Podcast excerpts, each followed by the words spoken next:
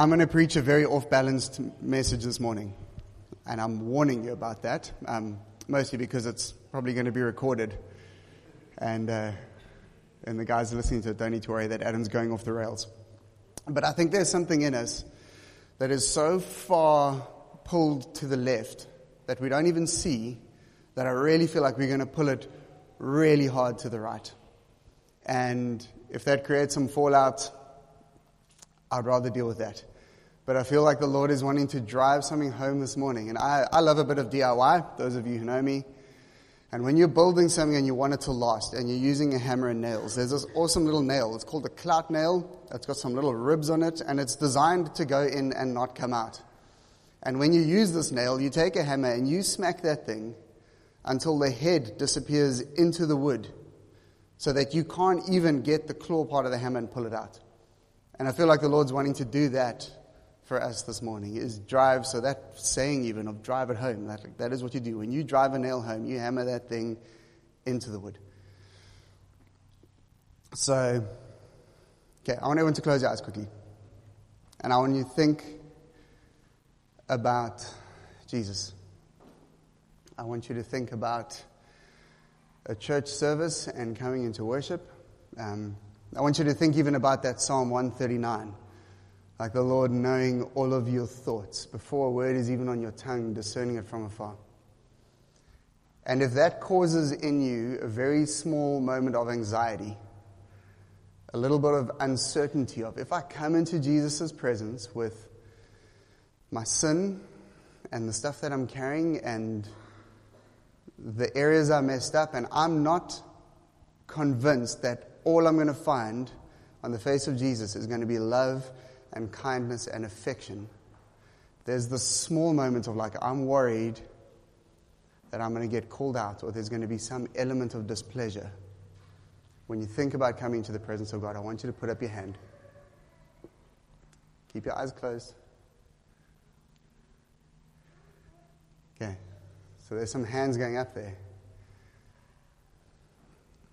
Okay, you guys can open your eyes. For every hand that went up there, I think there are a few more who didn't. Don't worry, no one is watching. You're not busted. But I feel like there's this thing in us called religion that relies essentially on us and our ability to overcome sin and our ability to self correct and self purify. That the Lord is saying, You've misunderstood the gospel. And so the title for this preach is A Wonder to Cure Our Wandering. Okay? A wonder, W O, like caught up in the wonder of the Lord. To cure our wandering, which is these hearts that wander around, away from Him and the things of Him. And we're going to read from John. And a little bit of background to John. So, just to this passage we're going to read. John is this, so John the apostle disciple John writes this book, and he introduces in this book this guy, Jesus.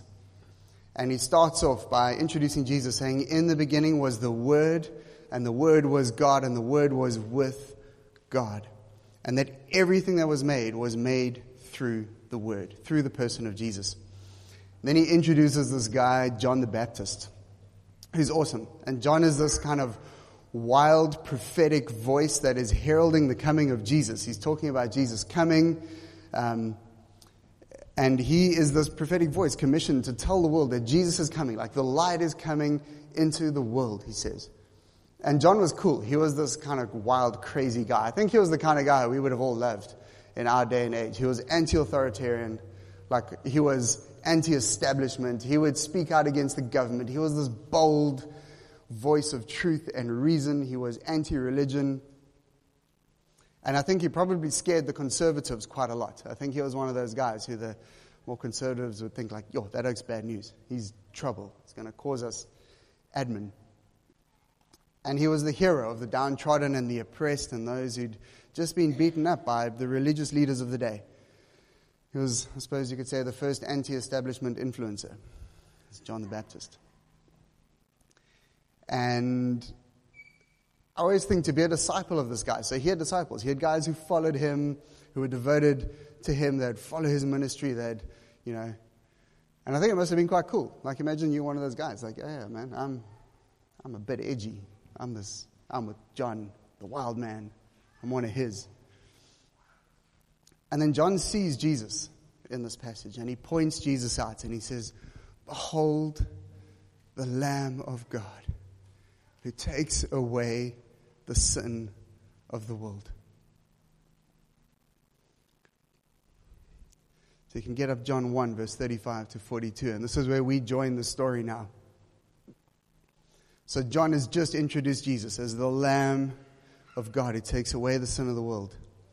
And it says the next day, John was there again with two of his disciples. And when he saw Jesus by, going by, he said, Look, the Lamb of God. And when the two disciples heard him say this, they followed Jesus. I'm like, thanks for the loyalty, guys, but, you know, so the disciples just leave. And turning around, Jesus saw them following him, and he asked them, What do you want? And they said, Rabbi, which means teacher, where are you staying? Come, he replied, and you will see. So they went and they saw where he was staying, and they spent that day with him. And it was about the tenth hour. Andrew, Simon's Peter, Simon Peter's brother, was one of the two who had heard what John had said and who had followed Jesus. The first thing Andrew did was to find his brother Simon and tell him, We have found the Messiah, that is the Christ. And he brought him to Jesus, and Jesus looked at him and said, You are Simon, the son of John, but you will be called Cephas, which translated means Peter. I love this thing. I love this word, this phrase that he uses of behold the Lamb of God. And I love it. I mean, John the Baptist has just introduced Jesus yesterday. He said, Look, there goes the Lamb of God. And then the next day, Jesus comes again. And he doesn't say something new. He says, No, no, look, again, there is the Lamb of God. And what I love is that I think to John, this identity of who Jesus was was the most important thing about Jesus. Why would he keep saying that? I think to John, the fact that Jesus was the Lamb of God was the most important thing about Jesus. And we're going to look at this picture of the Lamb. Can you put up verse 37 again quickly, Silo? So I love it. John's two disciples, right? They're with John, the wild man, the prophet, which must have been an awesome position. I think that came with some serious street cred. They were like these cool anti establishment you know, rebels that everyone looked up to, even the ones I think that were a little bit intimidated by them. And then they see Jesus and they leave John and they follow him. And I always wonder, like, it doesn't tell us, but what did they see in Jesus? What did they see about Jesus that made them decide to leave John the Baptist and just follow Jesus? Because to be a disciple was no small thing. I think we misunderstand that in our day. It's not like someone I'm following on Instagram and then they do something lame. I'm like, I'm just going to unfollow you. It's like, no, it was a call. You would devote your life to the one whose disciple you were. You would live with them and eat with them and sleep with them. And their ministry was your ministry. Their call was your call. You took on everything they did. And then Jesus walks past and they're just like, cheers, John, we're out of here.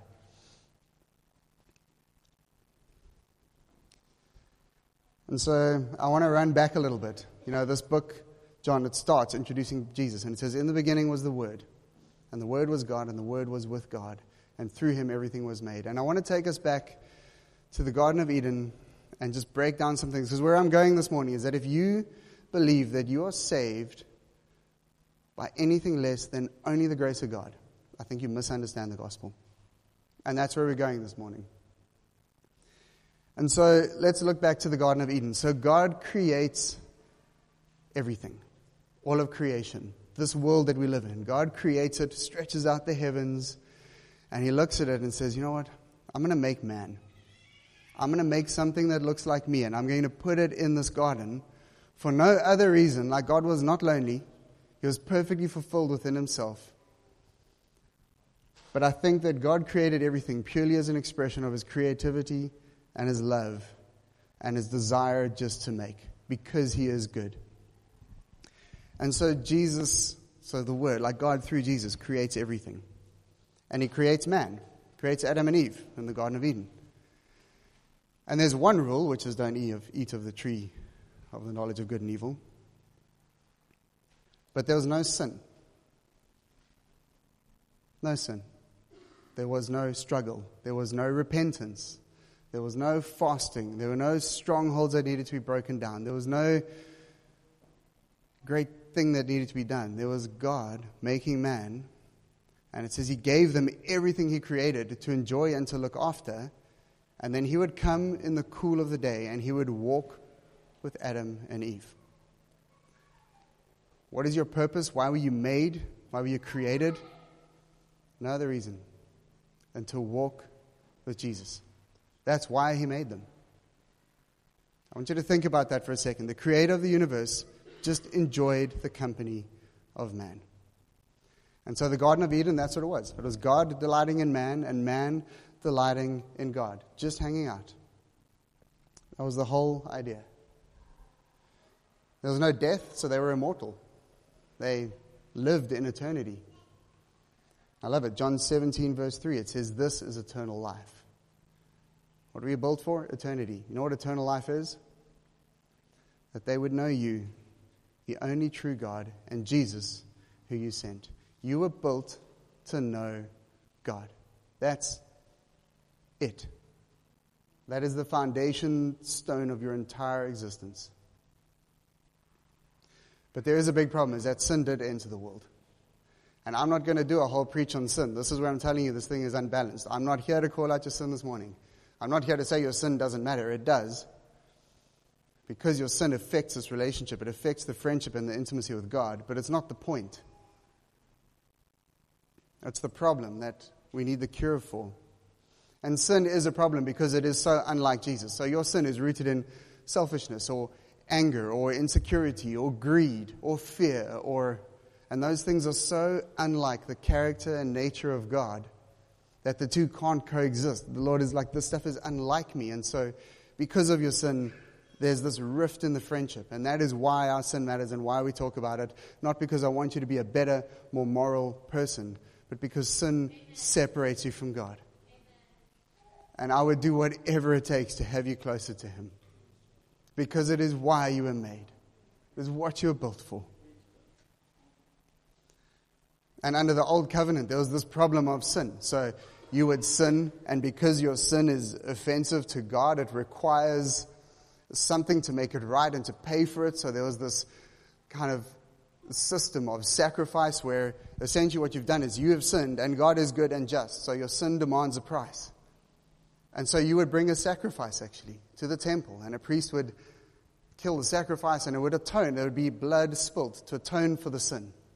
And you think like, wow, that's so hectic. Shame, poor animals, and like PETA's going nuts and the SPCA is freaking out. But actually, at its heart, this thing was redemptive. Is that God is looking at you and He's saying, We'll see. Bro, I love you so much, but you've sinned. And it demands a punishment. And I so don't want my wrath to fall on you because I love you. So there's another way. Bring something else and I'll pour out my wrath on that.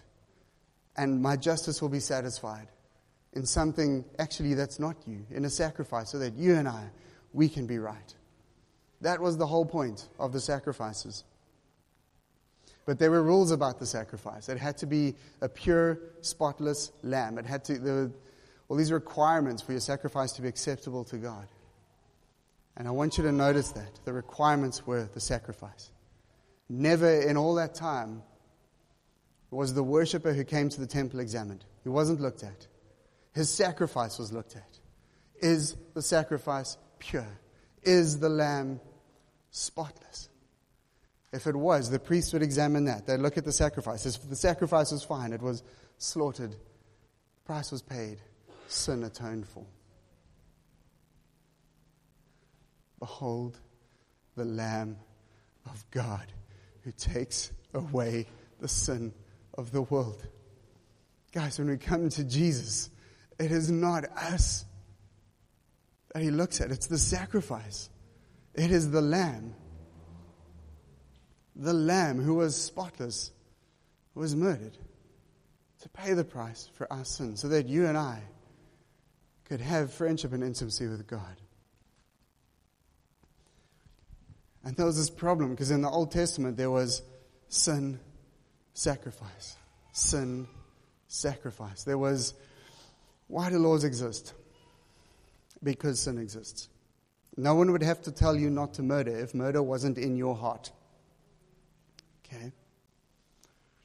And so in the Old Testament, the sin had entered the world and there was a price required for it. And there's this complex relationship between sin and the law, which is that the law highlights the reality of sin. It exposes the fact that there is sin. Look at the speed limit. Why do they have to tell me not to drive 140 in a 60 zone? Because my inclination is I want to go fast. I want to get there. If there was no speed limit, there would be no law to break.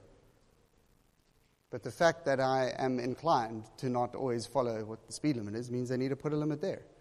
And when I exceed it, I break the law. So the law shows us where we fall short of God's standard, shows us that we need salvation. But the problem is that if we're always trying to keep the law, we're going to fail. Who's never committed a crime? Have you always crossed the road at a zebra crossing? Okay. Who's jaywalked? Who's crossed the road not at a zebra crossing?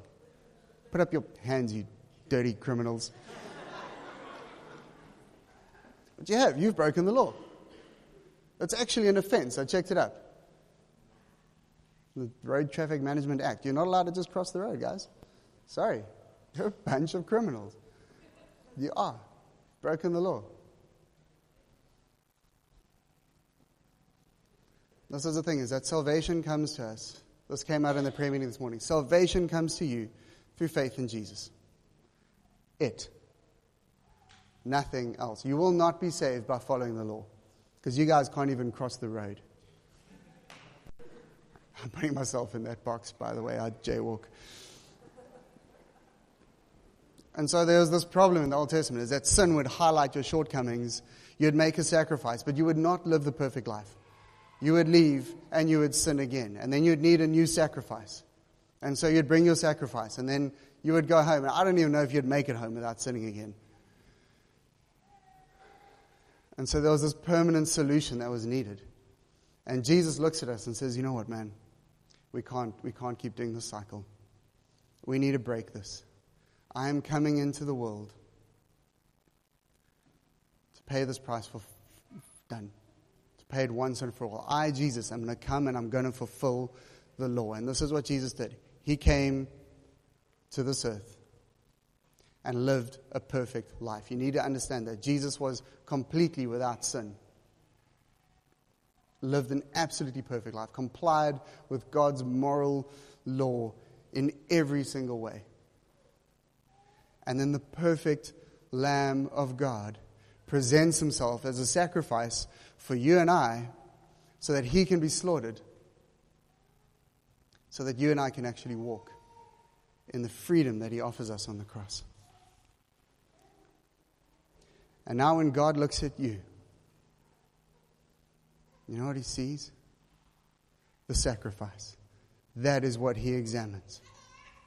When he looks at Kevin, he sees Jesus, who died for Kevin to cover his sin. And he says, Kevin, you and me, we're square. Your sin is atoned for. Doesn't examine Kevin too closely. He examines the Lamb who takes away the sin, not just of Kevin, but of the world.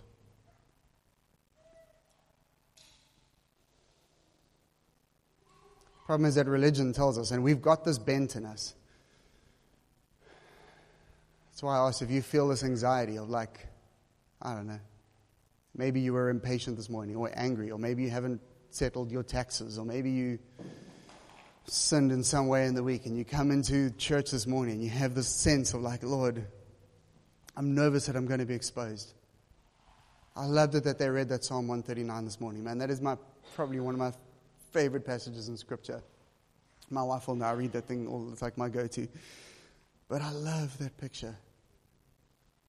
And for some of us, I used to read that, and I'd be like, the Lord knows a word before it's even on my tongue. He's acquainted with all my ways. He knows what's in the depths of me. I was like, Lord, that terrifies me.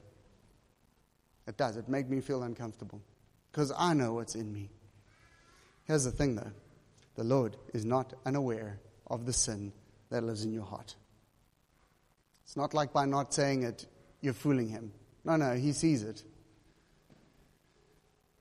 But he sees his son, the sacrifice. And I'm so scared of the self improvement gospel where we feel like we need to deal with our sin before we can enter his presence, or we need to, you know, make ourselves better before we'll be found acceptable to him because it robs you of the power of the gospel. Because it is rooted in this it is that I will be my Savior. I will fix me so that, Lord, you can accept me. And the Lord is looking at you and saying, I don't care how good you get, it is never, ever, ever going to be enough. And that shouldn't discourage you. It should actually give you hope because we have this person of Jesus who's taken away the sin of the whole world. The problem is that as Christians, we so often concentrate on the do not. Don't, okay, don't murder is an easy one. Like, you should all be able to kind of handle that one. But do not covet. Do not steal. Do not lie. I'm married to Ellie over there. Yeah, she's amazing. And the Lord's asked me to be faithful to her as my wife. Can I tell you something? I don't walk around my whole day reminding myself, Adam, don't cheat on Ellie. Don't sleep with that person. Don't look at that thing. I don't. I like I don't run around the whole day focusing on the stuff I shouldn't do. You know what I do? Think about the good thing that I've got. I think about the intimacy I have with her. I think about the gift that she is to me. The fact that the Lord has called us to be a couple, how fulfilled I am in her and her in me. And in focusing on that, like it's really easy. I'm like, I'm ruined for anyone else because of that woman. I like, there's nothing else that I'm like, I don't want anything else. It's her. And that is the picture that Jesus is trying to give us. He's like, guys, don't focus so hard on trying to play whack a mole with all your sin all the time so that you can come into my presence. Come into my presence.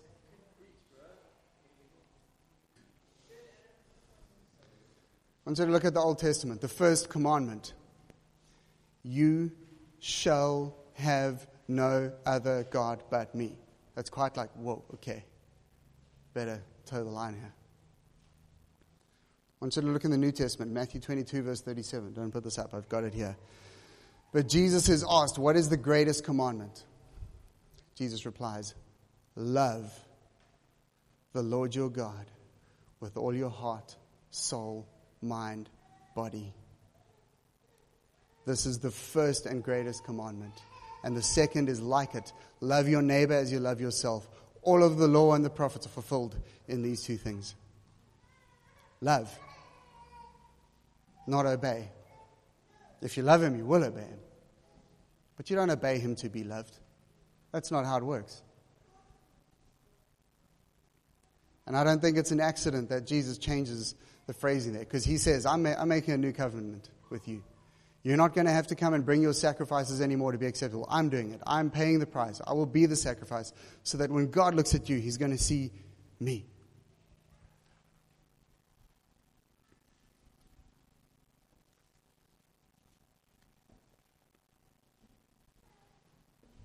You put verse 38 up there, Silo.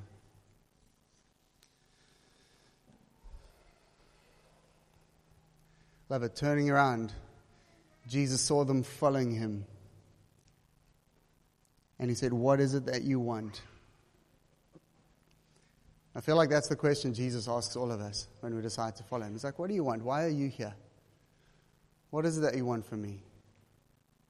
I want to see some power. I want to see some miracles. Do you hope I'm just going to, you know, fix all your problems? Because if you are, there's religion for that. What I'm here for, I want to be your friend. I want to be your father.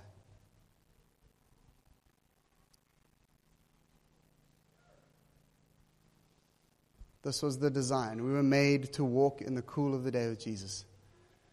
I feel like he's saying, listen, Like, forget about trying to sort out all the stuff and get everything so right and deal with your addictions. And, like, we'll get to that stuff, man. But come to me. Because if you fix your eyes on me, I'm going to ruin you for the things of this world. You're going to taste something so good that you're not going to want that. You're going to realize that that interferes actually with the friendship. You don't fix that to get the friendship, you've got the friendship. You fix that because it taints the friendship. But it's rooted in love. And what I love is that Jesus in the scripture. Can you go over to 39 quick? They come to Jesus. So these are John's disciples. And they come to Jesus. And Jesus says, What do you want? And then he says, Come, follow me. You know what I love about Jesus here? He doesn't send them back to John. He doesn't say, Okay, cool, if you want this thing of God, go back to John. Ask John to ask me. I will tell John to tell you. No, Jesus says, You want access? Come. Come and follow me. You do not need an intermediary anymore to have a relationship with Jesus. You do not need me to have a relationship with Jesus. You do not need some priest or prophet or confessional or sacrifice. Like, you don't. You deal direct with Him. You have access direct with Him. This is why I believe in adult baptism. Say you make the call to follow him. Someone doesn't make it on your behalf. You decide to lay down your life and pursue Jesus. You die to your old self and follow him. No one else does that for you because that old system is gone. You don't need the priest anymore, man. You have access.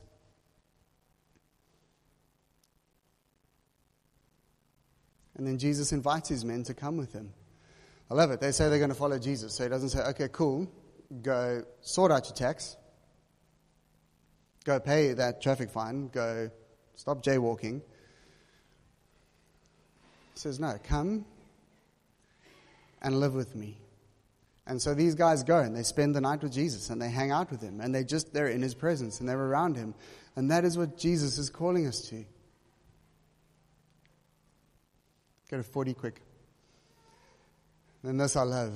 So Andrew, Simon's Simon Peter's brother, was one of the two who heard what John had said and who had followed Jesus. Go to 41. And the first thing that Andrew did was find his brother and tell him, We have found the Messiah. Pretty much all of us are here. Who has had Jesus personally appear to them and reveal himself in whatever, burning bush, falling off a donkey? None of you? Okay, great. Aiden, Keen to hear about that, bro. No, but for most of us, someone has come and said, Come and meet my friend Jesus. I have found him. That's how I met him. Someone came and said, Man, I've met someone. You got to come and see. And I met Jesus. Can I tell you, I think this is one of the greatest acts of love that you can perform for another human being is take them and introduce them to your friend Jesus, the Lamb of God who will take away all of their sin.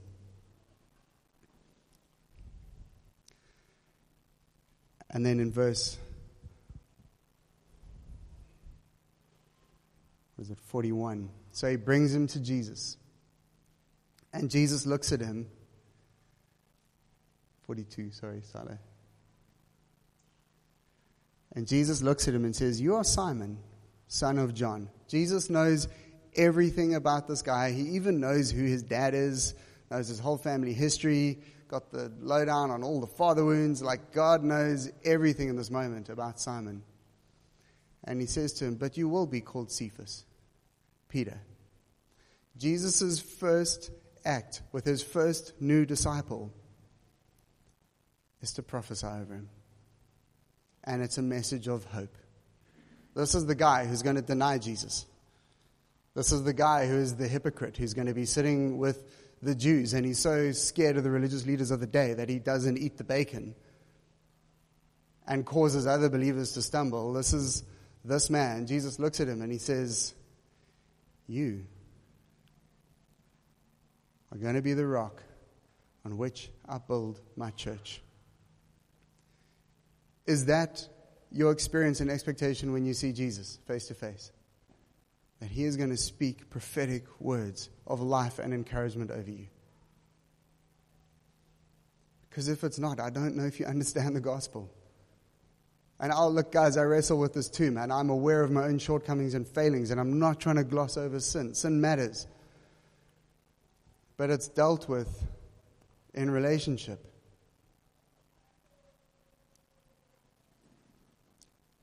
And in this first encounter, Jesus gives this guy a new name, a new call. He doesn't look at him and say, Listen, bro, I just want to let you know you're going to let me down. You're going to deny me. Better not do it. I see hypocrisy in you. Better sort that out before it becomes an issue.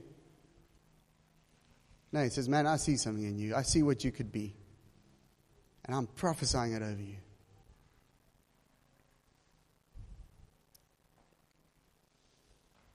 You know what changes Simon? Spends three years with Jesus. Spends time with Jesus. Lives with Jesus. Walks with Jesus. Watches Jesus minister sails with Jesus, hikes with Jesus, rests with Jesus, walks in the cool of the day with Jesus. And this is the thing is that being close to him changes you. It will. It just does. It's just the way he operates. I mean, we covered that in that holiness preach that like you know, before if, if filth touched you, it would stain your garment. Except with Jesus, when a diseased person touches him, his purity flows into them and they're healed. Like it works backwards with him. Look at these disciples when they came to him, and they were a rough bunch of oaks. They were selfish. They were ambitious. They were jostling for position. I mean, come on, for Pete's sake, the one guy asked Jesus if he could sit at his right hand. Like, these guys are so full of their own flesh and ambition. But look at their lives at the end martyrs. Guys giving their lives for the things Jesus loves, walking in incredible gifting, like full of humility, full of compassion, full of boldness, full of conviction, changed by relationship with Him. But they were not those things when they met Him. It was not those things that qualified them. I think if we met some of those guys, we would have been like, bro, you need to do alpha again do you even understand the gospel? Like, but they didn't. And so this is the thing is that we don't pursue holiness. Holiness is not your highest pursuit.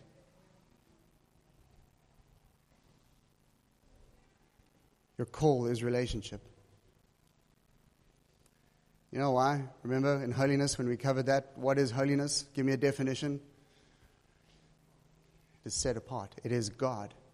God is holy. He is the model and the benchmark for holiness. You want to pursue holiness, which the simplest definition of it is utter uniqueness.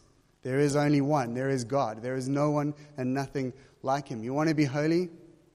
Get close to Him. See what He's like, because He is the benchmark. If you want to measure your holiness, you're measuring against Him. And that would be a terrifying thing if it was just you measuring yourself against God. But do you know what he sees when he sees you? Behold, the Lamb of God who takes away the sin of the world. And I feel like we can't not get this because if we don't, we'll become this demoralized, destroyed, tired, wrecked, worked out people trying to pursue our own moral perfection, and we can't. I can't. I have tried. I don't struggle in marriage because I found a better thing. You will not struggle in your holiness if you find the better thing. If you find Him, if you can lock eyes with Jesus, He will ruin you for anything else that this world can give you. But you've got to find Him, man. And I don't know how to show you. Because God has done away with the old covenant of priests. There is no intermediary anymore. There is you and there is him. And there is one way to him, and that is through the Lamb. That is through Jesus.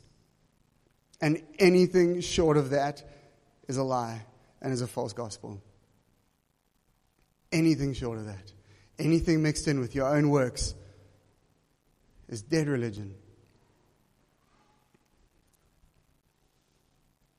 look at the Pharisees. They pursued holiness, man. These guys would like tithe on their spices. They wouldn't spit on the ground because they were worried that their spit might take a seed and roll it in the dust and the seed would sprout and now they farmed on the Sabbath. Now they've sinned. Like, I mean, who of you, like, these oaks crossed the zebra crossing. And Jesus comes and they miss him. So wrapped up in their own performance.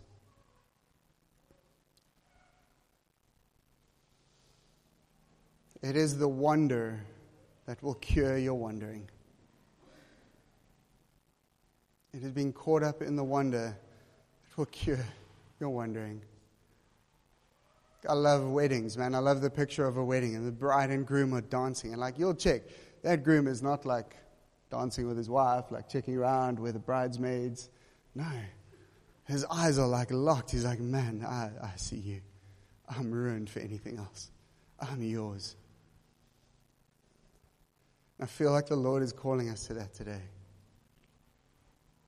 And I feel like I feel like I want to ask that question again. Can we all just close our eyes? And if there's even a hint in you of this thing of wanting to pursue your own moral perfection and be your own savior, or there's this sense of this fear of coming to the Lord's presence,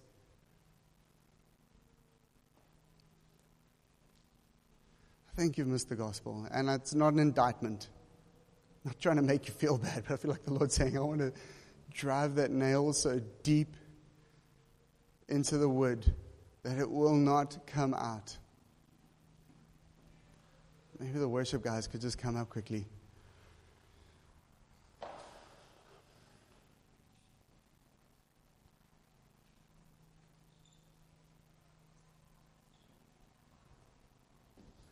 when you think about Jesus?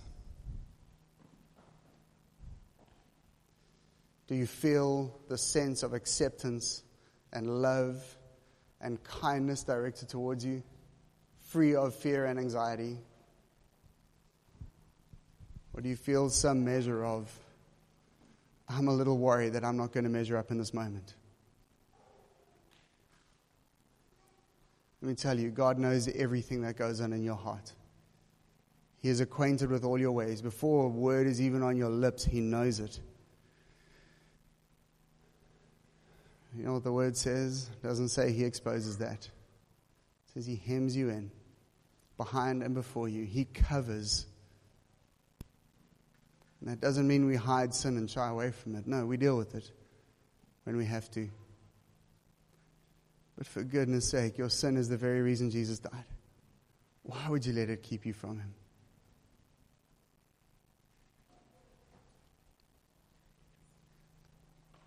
We can stand again.